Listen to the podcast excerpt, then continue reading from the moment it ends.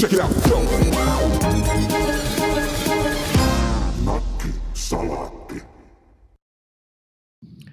Tervetuloa rakkaat kuulijat tänne hikiseen Nakkisalaatin studioon.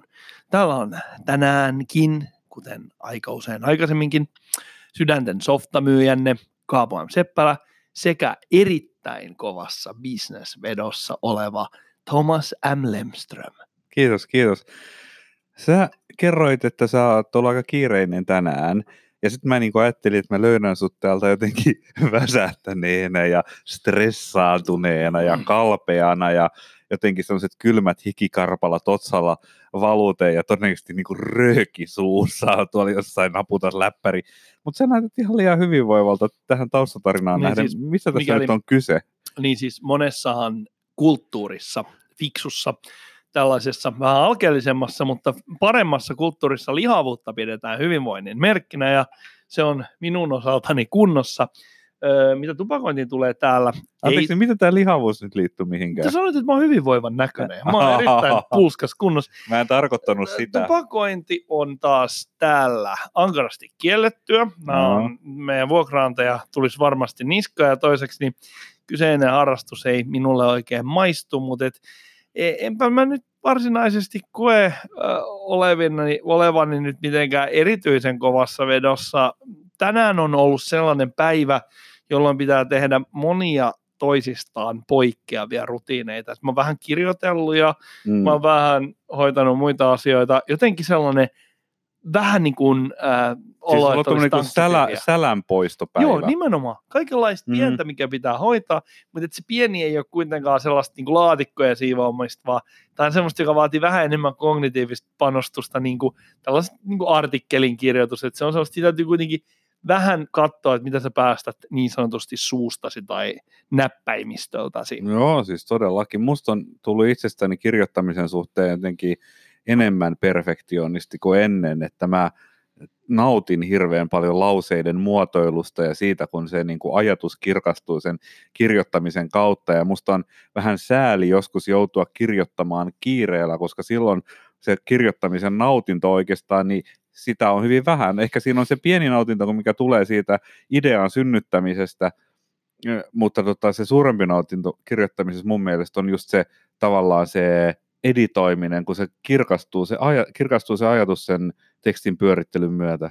Nyt, Se kysyy nyt, aikaa. Nythän kun me päästiin tähän kirjoittamisteemaan, mm. niin mä olen jo muutaman viikon ajan ollut hirveän utelias tästä sun omasta kirjoitusprojektista. Niin se viittaa tähän fiktioprojektiin. Nimenomaan Mm. mm. fiktioprojektiin. Jo. Mehän ollaan, ollaan puhuttu Nakkiksen ihan alkujaksoissa siitä, kun me keskusteltiin tästä niin kuin kaunokirjallisen prosessin systematisoinnista ja Joo. tämän tyyppisistä asioista. Ja mä nyt ajattelin varovasti vähän raottaa tätä lipasta ja Mm. kysyä, mm. että onko sulla jotain uutisia tästä, että onko sä pystynyt jatkamaan sitä, onko sä pysynyt siinä sun ää, omassa niin kuin frameworkissa? Ei, mä lipsuin siitä frameworkista ihan välittömän seura- seuraavalla hetkellä siitä puhuttua, niin, mutta tota, se on sillä tavalla, että ää, mä oon yrittänyt tämän niin kuin hitaan kirjoittamisen tai niin kuin hitaan etenemisen kautta niin kuin, ää, hyötyyn sellaisesta asiasta, joka se tuo mukanaan, että sä saat etäisyyttä itse siihen, jota sä oot luonut, eli niihin hahmoihin sun muuta, jolloin ehkä pystyy olemaan hieman armottomampi niin kuin käänteissä. Ja, ja tavallaan se on se, miten mä ajattelin, että mä tämän niin kuin teen. Eli se, se semmoinen kohtuullisen niin kuin seesteinen maailma, joka siihen piirtyy, sekään ei ole kovin seesteinen. Nyt vielä kun mä oon ottanut siihen etäisyyttä, niin, niin tota, mä todennäköisesti seuraavaksi tuon siihen jonkun aika suuren käänteen ja suuren elementin, jonka mä pystyn niin kuin helpommin nyt luomaan, kun mä oon saanut vähän etäisyyttä siihen asiaan. Mutta tämähän tarkoittaa sitä, että jos sä luot tällaisia uusia niin kuin korkean tason eventtejä, niin kuin juonenkäänteitä, niin sulla ei ole aikaisemmin, sul, koska silloin kun me puhuttiin tästä viimeksi, niin mä ymmärsin, että sulla on tietynlainen niin kuin tapahtuman kulku, tällaiset erilaiset mm. niin kuin virstanpylväät, ne on paalutettu sinne tarinaan. Ja nyt sä tavallaan niin kuin täytät kaun, erilaisin kaunokirjallisin keinoin sitä niin kuin kuilua niiden väliltä sitä välimatkaa, nyt sä oot selvästi niin kuin paaluttamassa lisää näitä isoja asioita tähän. No se on varmaan vähän niin kuin sekä että, että mä luulen, että, että jotta se joku tarina toimisi, niin siinä täytyy olla tietyt asiat, paik- niin kuin tavallaan kaikissa tarinoissa on nähtävissä että kun tietyt peruselementit, mutta et, äh, ehkä mä jotenkin haluan taistella sitä vastaan, että lukija tietäisi sen kovinkaan äkkiä, että mistä siinä kirjassa on kyse mm, lopulta. Mm, mm. Ja, ja oikeastaan mä myöskään en pidä, mä en itse en pidä kauheasti kirjoissa, joissa on hirveän selkeä tyylilaji tai genre, jo, ja sitten ne tavallaan niin kuin pyörittää sellaisia niin kuin tropeita tai kliseitä. Jotkuthan hirveästi pitää semmoista, kun he tavallaan nauttii siitä, että heistä tulee tavallaan asiantuntijoita jossain genressä, mutta mä oon just itse vähän niin kuin päinvastainen, että mä niin kuin haluaisin, että se on jotenkin jonkun kirjankin lukeminen tai elokuvan katsominen, niin olisi oikeastaan jotenkin vähän niin kuin neitseellinen kokemus, että sä et, et tiedä, mitä sieltä on tulossa lopulta. Joku semmoinen tosi, ei mitenkään merkki elokuva, mutta muistan, että oli tämmöinen joku leffa, missä oli joku tämmöinen, mikähän siinä oli, joku, ei se ollut Ryan Reynolds, mutta joku sen tyyppinen henkilö siinä oli pääosassa, ja sitten siinä tapahtui jotain sellaisia, vitsi kun mä en osannut kertoa, kun mä en muista tarkalleen, se oli joku, joku vähän niin kuin dekkari tai trilleri henkinen elokuva, ja sitten se täysin kaoottisesti, se viimeinen kohtaus oli semmoinen, että se mies astui, olikohan se asuntoosa tai avasi asunnossaan jonkun makuuhuoneensa oven, ja sitten se viimeinen kuva oli täysin, se ei liittynyt millään tavalla mihinkään niihin tapahtumiin, joita siinä oli tapahtunut sitä menneen. Siinä, siinä oikeastaan oli niin kuin tarinan kaari, mutta siinä viimeisessä kuvassa, kun se avaa sen huoneen, niin siellä on aivan jättimäinen hämähäkki. Ja sitten se loppuu se elokuva siihen.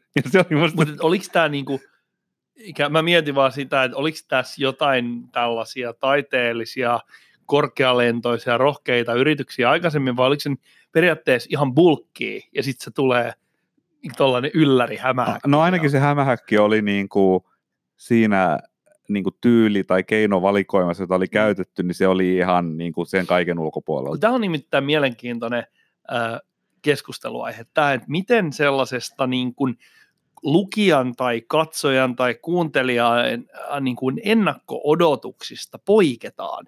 Se on äärimmäisen herkkä touhu, koska sanotaan, että niin kuin lukeminen ja katsominen ja kuunteleminen, se on aina tietyllä tavalla immersiivinen kokemus. Varsinkin kirja, sillä? sitä, että se on ikään kuin kokonaisvaltainen se, e, sä pääset, jos mä esimerkiksi luen kirjaa, mm. niin mä oon hyvin tukevasti siellä mielikuvitus. Tarina vie siis sisällä. siis mukanaan. Kyllä, kyllä. Ja se on, mm. se on eräänlainen niin tällainen jonkun asteinen virtuaalitodellisuus. Mm. Ja, ja silloin, jos sä höykytät sitä, jos sä muutat jotain, niin sä tavallaan vaikutat tosi voimakkaasti siihen ihmiseen. Ja sen takia mä olen huomannut, että esimerkiksi elokuvataiteessakin, joka on mun mielestä vähemmän immersiivinen mitä lukeminen, koska siinä tavallaan autetaan sillä visuaalisella puolella jonkun verran sitä katsojaa, mutta elokuvataiteessakin ollaan aika varovaisia näiden esimerkiksi eri genrejen sekoittamisen suhteen, siis länsimaissa. Mutta sitten mm. kun me mennään Aasian puolelle, me löydetään ja todella... ehkä ennen kaikkea Yhdysvalloissa. Kyllähän eurooppalainen elokuva... Joo, on, on. mutta mä tarkoitan niin. niin länsimaista elokuvaa, tätä niin kuin angloamerikkalaista. Okay. Mm. Mutta sitten kun mennään Aasian puolelle, niin sieltä löytyy todella, todella mielenkiintoisia juttuja. Ja ihan niin kuin korkean budjetin niin kuin mainstream-leffoista. No, eli tuleeko joku esimerkki? Joo, nyt? tulee. Eli, eli e, esimerkiksi jos ajatellaan niin, niitä elokuvia, mitä mä en ole ihan varma, oliko se John Woo, joka teki niitä. Äh, siis kyseessä on tällainen ohjaaja, joka teki Hongkongissa 80-luvulla paljon elokuvia, mm. ja sitten se myöhemmin siirtyi, äh, muistaakseni Hollywoodiin. John Woon tai jonkun hänen kollegansa elokuva, äh, kaksi elokuvaa muista hyvin. Toisen nimi on Killer ja toisen nimi on Bullet in the Head. Ja niissä on tämmöinen todella erikoinen kombinaatio tällaista niin kuin aika ennalta arvattavaa actionia, mutta sitten siinä on niin kuin täysin päätöntä crazy komediaa ja sellaista erittäin niin kuin tunteisiin vetoavaa nyyhkydraamaa. Ja nämä kolme elementtiä on siinä yhdessä elokuvassa. Voit uskoa, kun mä katoin killeri ensimmäisen kerran, niin kuin kummalliselta se tuntuu, että siinä on sellainen hirvittävä tulitaistelu, jonka yhteydessä joku tämmöinen niin laulajatar menettää silmänsä. Ja sen jälkeen siinä on sellainen kohtaus, kun ne konttailee siellä lattialle, etsii sitä silmämunaa, ja siinä kuuluu suurin piirtein sellainen Benny Hill Show-musiikki. Niin mulla tuli jotenkin, mulla mulla tuli jotenkin hyväksi käytetty olo siitä, kun mä katsoin sitä. Mutta myöhemmin mä oon oppinut ikään Mm. kuin sietämään tällaisia muutoksia. Mm. En tiedä, mielenkiintoista mikä tuossa on sitten elokuvan tekijän se, mikä on se taustalla oleva ajatus, mutta mulle tuli tuosta mieleen sellainen, tämä on ehkä taas hyppy ihan toiseen aiheeseen, mutta et mulla ainakin joskus käy niin, että mä havahdun johonkin olotilaan, niin ikään kuin, ikään kuin se olisi aika veitsellä leikaten erilainen kuin hetki aikaisemmin. Ja mä en välttämättä aina tiedä, mistä se tulee. Todennäköisesti se menee niin, että sitä on hieman ajatuksissaan päätynyt yhdestä aiheesta toiseen ja sitten kehittänyt jo taas tämä käyttämäsi sana immersiivinen, että ehkä se ajatusten tarina on vienyt mukanaan yhdestä paikasta toiseen ja yhtäkkiä havahtuukin siihen, että on kuljettanut itsensä ihan eri fiilikseen ja sitten sitten kun sä katsot niin kuin tätä oikeaa maailmaa niillä silmillä, niin sehän näyttää erilaiselta. Aina mikä fiilis sulla on päällä, niin sehän tuo niin kuin tietynlaiset linssit siihen ja se maailma, sä teet erilaisia havaintoja, jotenkin sä havainnoit erilaisella rytmillä, sä katsot erilaisia asioita ja erikokoisia kokonaisuuksia ja niin Mm, päin pois. On ja varmasti se vaikuttaa niin kuin taiteen kulutukseen, silleen miten sä suhtaudut esimerkiksi musiikkiin. Totta kai, erilainen joo. musiikki kuulostaa, niin sehän on varmaan, en mä usko, että se on mitenkään ainutlaatuista. Mä oon joskus nähnyt ulkomailla levykaupan, taisi olla Berliinissä, jos oli niinku fiilisten mukaan jaoteltu se levyhylly. Niin sen, niin mä luulen, että, että joku on niinku paljonkin miettinyt tätä. Et sama voi olla kuvataiteessa tai elokuvataiteessa tai kirjoissa, koska se tavallaan sen hetkinen ää, fiilis, se voi tietyllä tavalla vaikuttaa siihen, että kuinka paljon sitä immersio voi höykyttää, Niin. mutta sitten se voi myös vaikuttaa siihen, että minkälainen kokemus, minkälaiseksi kokemukseksi se vaikka kirja muodostuu. Joo. Mutta se on aika hauskaa, että sitten jos sä meet elokuvateatteriin ja siellä on ää, 50 ihmistä vaikka tai 200 ihmistä tai mikä tahansa määrä sinne sitten saliin on tullutkin ja mahtuu, niin ja sitten jos ne kaikki kokee sen niin kuin immersion ja uppoutuu siihen tarinaan, niin omista lähtökohdistaan tietenkin, niin tavallaan se joukko kuke, kokee jonkun samanlaisen siirtymän siinä. Ja mä luulen, että siinä on joku oma juttuunsa verrattuna vielä siihen, kun että jos sä niin kuin yksin himassa katselet jostain Netflixistä jonkun pätkän, niin niin tota, vähän niin kuin ryhmäliikuntaan suosittua, On, niin kyllä mä on, luulen, on, että niin kuin leffateatterissa sit se on vielä se, että kun siinä on ihmisiä siinä samassa tilassa, niin jollakin tavalla se niin kuin tuo siihen jotain lisää. Ja urheilutapahtumien seuraaminenhan on niin kuin korostetusti tätä. Eli se kollektiivinen kokemus tulee siitä.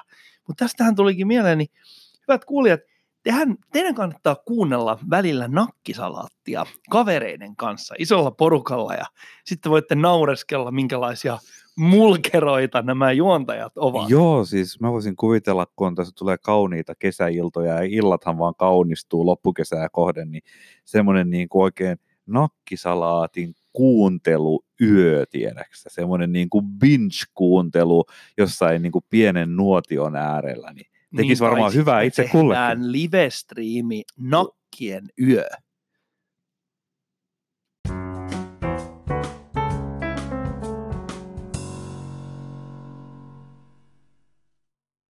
No minäpä olin purjehtimassa, mutta mä en ainoastaan purjehtinut, vaan mä olin keräämässä materiaalia tähän nakkisaati-jaksoon. Eli mä en ollut haastattelemassa ketään, vaan mä seurasin suomalaisten kesälomaviettäjien ää, tällaisia rutiineita ja ehkä jopa voisin sanoa rituaaleja. Siis jotain venelijöitä vierasvenesatamassa tai Veneilijät, pursiseuralla. vierasvene, veneilijät vierasvenesatamassa ja tässähän on kyse siitä, että ää, matkaveneily on äärimmäisen samankaltaista niin kuin muiden harrastusten kanssa, niin kuin esimerkiksi karavaanari, mm. Mm, miksi sitä sanotaan, karavaanarismi, ja ylipäätään tällainen sesonki-harrastus, mitä tehdään. joo. Ja se jotenkin se on mielenkiintoisen, ää, mielenkiintoista huomata, kuinka kaavamaisesti ihmiset käyttäytyy. No. Koska no. purjehtijat ajattelee silläin, että no mä nyt taustalta, mä olin siis, ää, mun sisareni vuokras pariksi päiväksi eräältä niin kuin, mun tuttavaltani veneen, ja sitten se, tota noin, niin koska mä hain sen ja mun piti vähän opetella sitä käyttämään, mun tarkoitus oli opet, opettaa heidät purjehtimaan, niin, ja minkä he onnistu, missä onnistuivat aivan hyvin, niin, niin mulla oli se itselläni jonkun aikaa se vene, ja mä tulin käyneeksi eri paikoissa. Ja siinä sitten niin mä perehdyin tällaiseen vierasvenesatamien väliä suhaavien matkaveneilijöiden niin kuin kulttuuriin, mihin mä olen aikaisemminkin tutustunut, mutta en ehkä sillä tavalla, että mä olisin kiinnittänyt siihen varsinaisesti huomioon. Niin, no ja se on niin. käsittämättömän kaavamaista. Se menee näin, että aamulla herätään, joskus ehkä seitsemän aikaan, kaikki herää samaan aikaan. Pim. Ja pitää herätä aikaisin. Ja sitten kaikki laittaa liput. Ei kun ne nukkuu niissä veneissä, että ne ei oikeasti nuku. No siis ne ei Eli ehkä nuku, ne no vaan mä kömpii niinku- hyvin, koska se ei ollut oma vene, niin mä oon niinku välittänyt, että kolhiutuu siis, et ve- toiseen veneeseen. Niin, mutta siis siellä on kuitenkin niinku, siellä on kylmää ja kettumaista ja Niin ja mieti, jos sulla on niinku sadan tuhannen euron vene, Niin. niin kuin hyvin sä nukut, että et, kun sä koko ajan Aa. pelkäät, että tuleeko joku siihen kylkeen tai meneekö jotain rikki. Mutta mä nukkun se aivan erinomaisen hyvin. Mutta sitten mä herään, niin mä katson, niin kaikki on nysvämässä niitä perälippuja sinne ja siellä on sitten erilaisten pursiseuraajien lippuja ja mä laitan sinne sitten sen veneen lipun ja seuraavaksi niin kaikki ryntää samanaikaisesti ää, tänne sataman tarjoamiin WC- ja suihkutiloihin Mm. jokaisessa nykyaikaisessa veneessä on tämmöiset tilat, mutta niitä ei koskaan käytetä. Se on sellainen niin kuin, ihan kaikkien takaraivoon iskostunut juttu, että vessa, mutta voitko olla käyttämättä sitä? Mä en tiedä räjähtääkö, jos sinne niin tekee tarpeet, mutta hyvin harvoin niitä käytetään. No sitten siellä on hirveä jono. Sitten seuraavaksi kaikki menee, niin kuin hoitaa niin kuin seuraavan prosessi, eli ne jonottaa ne maksaa jonkun satavan maksun tai mitä hyvänsä. Ja sitten sen jälkeen alkaa mielenkiintoinen vaihe. Sen jälkeen alkaa kilpaajo siihen seuraavaan satamaan, jota, jos on ehkä aavistuksen vähemmän paikkoja, mitä siinä on halukkaita tulijoita.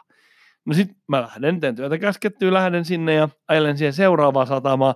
Ja sitten kun ollaan siellä seuraavassa satamassa, niin homma menee Sä, niin. sä saat kuulostaa, että on ihan hirveältä. Ei, kuuntele, kuuntele, kuuntele, tämä it gets worse.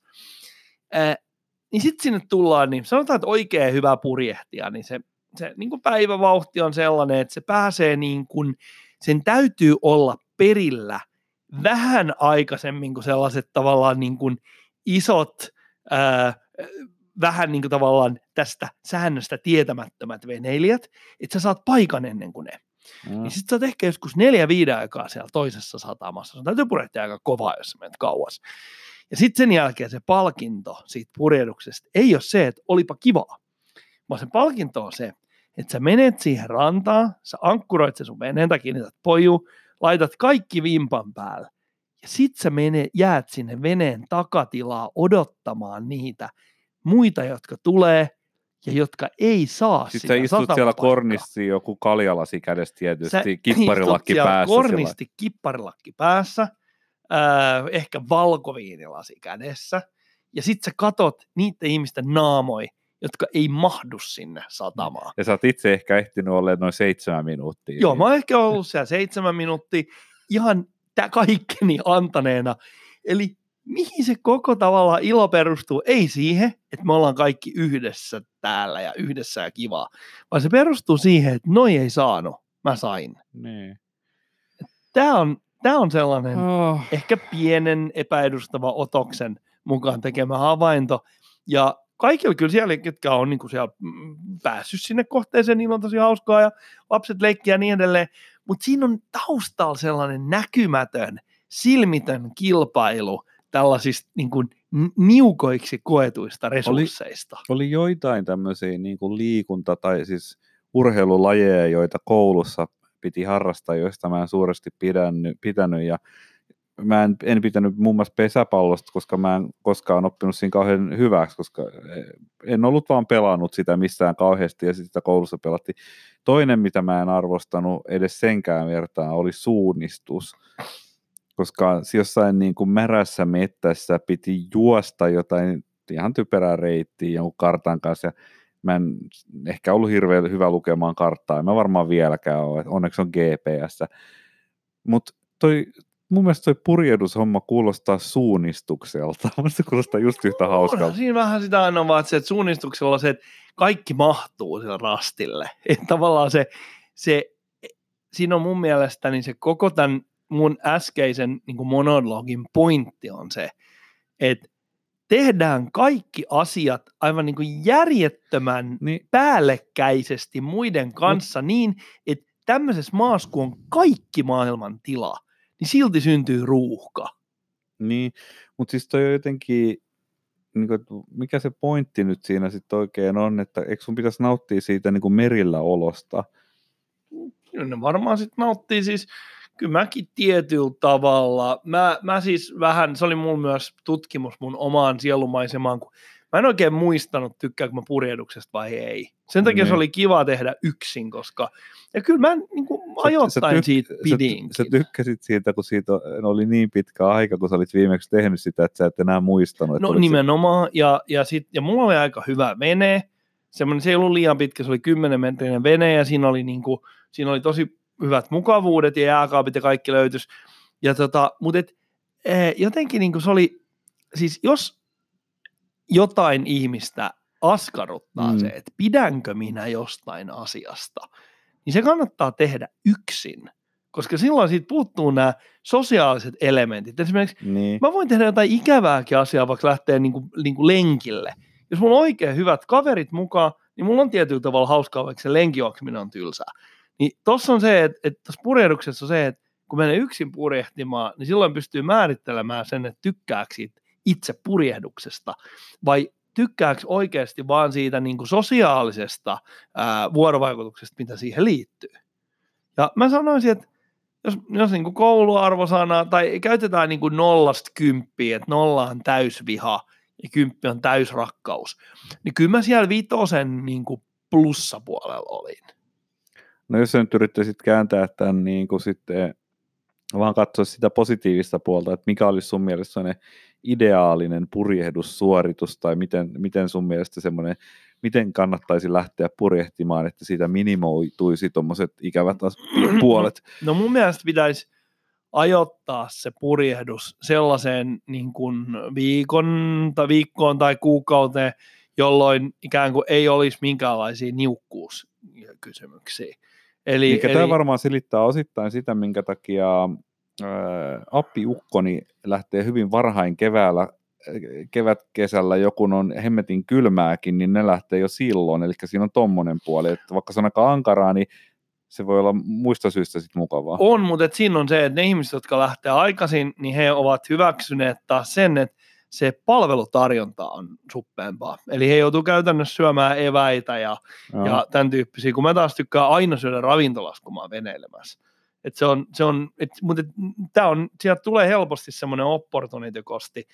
Eli jos menee aikaisin keväällä tai myöhään syksyllä, Niin. niin on, ei ole ruuhkia, voi olla erittäin hyvät ilmat. Mutta eikö siinä ylipäätään sit se- tuommoinen niinku vähän Samsonite-mehininki sitten, että jos oot siellä tuommoisten niinku miljoonan muun kanssa samassa satamassa jonottamassa jotain Ranskan ylihintaisia tikkuperunoita jostain keskitasoisesta ravintolasta, niin eikö se nyt vähän jotenkin, kun mä niin, niin kuin syö sitä kokonaiskokemusta, kun mä ajattelisin, että purjehtimisessa pitäisi olla kyse jotenkin niin kuin, sä oot ulkoilmassa ja merellä ja luonnossa, niin jotenkin toi, että sä oot sit, se on niinku, sä niinku purjehdit vähän niinku ABCltä ABClle, niin musta se Mm. kuulostaa jotenkin vähän pöliältä. Mutta toisaalta niin ne ABC on aika kauniissa ympäristössä, ja ihminen on lauma Ajattelen nyt, ihmiset jonottaa jotain ämpäreitäkin.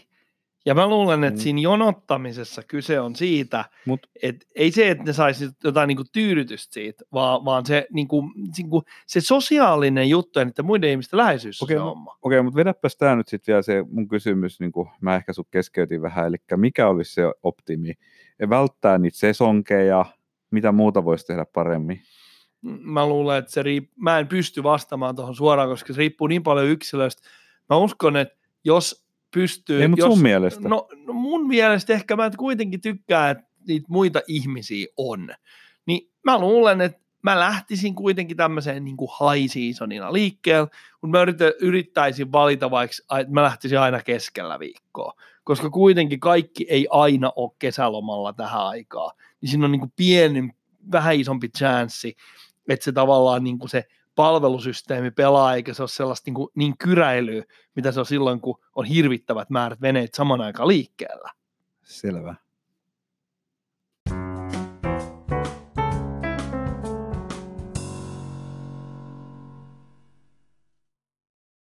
Mutta totta kai me haluamme aika ajoin miellyttää ihmisiä ja voimme tarjoilla heille kauniita valkoisia valheita, kuten olemme tänään tarjoilleet kolmannen kymmenennen jakson tätä podcastia. Rakkaat kuulijat, kiitoksia näistä kolmasta kymmenestä jaksosta ja me takaamme, että näitä tulee runsaasti lisää. Check it out. Salat.